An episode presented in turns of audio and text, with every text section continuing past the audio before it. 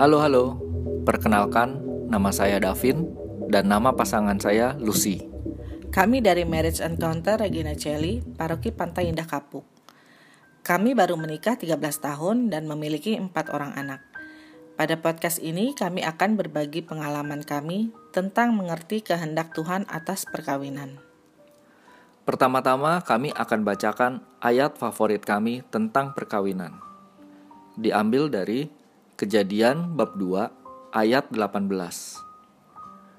Tuhan Allah berfirman, "Tidak baik kalau manusia itu seorang diri saja. Aku akan menjadikan penolong baginya yang sepadan dengan dia." Menurut kami, ayat tersebut adalah dasar dari sebuah perkawinan yang dirancang Tuhan sejak awal. Intinya, suami menjadi kepala dan istri menjadi penolong. Saya sebagai istri boleh pintar, berkarir, punya penghasilan yang besar, dan jadi pengusaha. Tetapi di rumah saya adalah seorang penolong. Percuma jika he saya hebat, tapi tidak menjadi penolong bagi suami, bahkan menjadi perongrong atau penggonggong untuk suami saya. Sedangkan saya sebagai suami tidak harus pintar, sukses, kaya, punya jabatan, dan tidak juga harus menjadi pengusaha. Tetapi di rumah saya harus menjadi kepala keluarga. Dalam rumah tangga kami, penghasilan siapa pun adalah milik bersama. Saya yang bekerja harus jujur kepada Lucy berapa penghasilan saya. Dan Lucy yang bekerja pun harus jujur kepada saya tentang penghasilannya. Pria dan wanita memiliki karakter dan kebiasaan yang berbeda. Itu sebabnya kita tidak perlu merubah pasangan kita, lebih baik mengubah diri kita untuk menyesuaikan diri dengan pasangan kita. Sedikit sharing dari kami. Perjalanan perkawinan kami selama 13 tahun ini tidaklah mudah. Ada jatuh bangun, ada suka dan duka, ada pasang dan surut. Tapi kami bersyukur kami masih disatukan sebagai keluarga. Saya sebagai kepala keluarga yang mengandalkan komunikasi sebagai salah satu dasar berumah tangga, pernah kecewa, sedih, dan merasa tidak dihargai oleh Lucy yang tidak menganggap pentingnya komunikasi. Sehingga kami sering cekcok. Saya sebagai istri yang mandiri menganggap apa pun bisa saya selesaikan sendiri.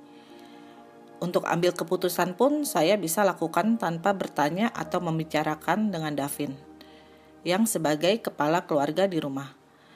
Terlebih untuk masalah-masalah kecil, contohnya membeli barang-barang, membantu keluarga yang sedang kesusahan, dan lain-lainnya.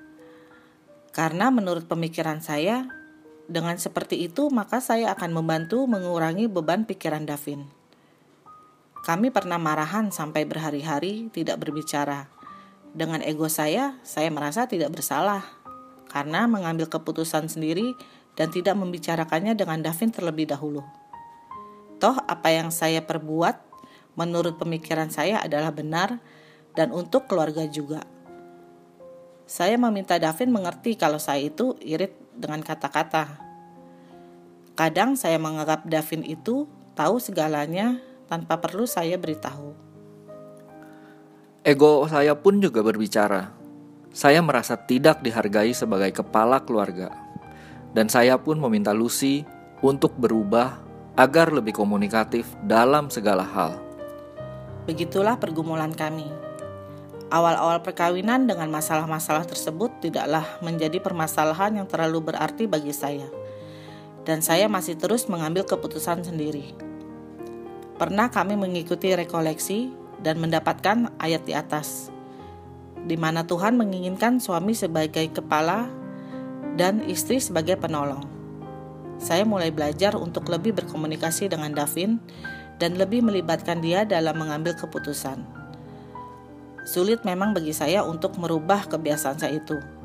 Dan terkadang sampai saat ini pun saya masih suka lupa dan melakukannya lagi. Namun, saya akan terus berusaha dan berlatih untuk terus merubah diri untuk menjadi lebih baik demi keluarga kami. Kami diajak untuk mengikuti weekend marriage encounter karena kami menganggap kehidupan perkawinan kami tidak ada masalah yang berarti.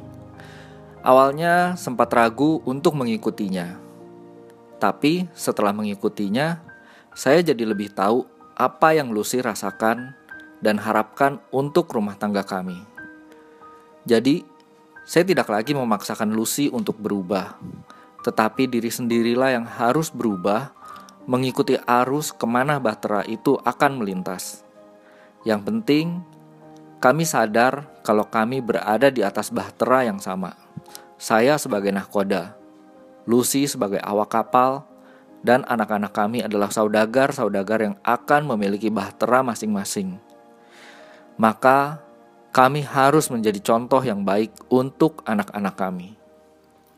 Itulah sharing dari kami. Semoga bermanfaat. Jika Tuhan punya rencana terhadap Anda untuk perkawinan Anda, maka pertanyaannya, apakah Anda bersedia menjalankan rencana Tuhan terhadap perkawinan Anda? Terima kasih telah mendengarkan podcast kami. We love you. We need you.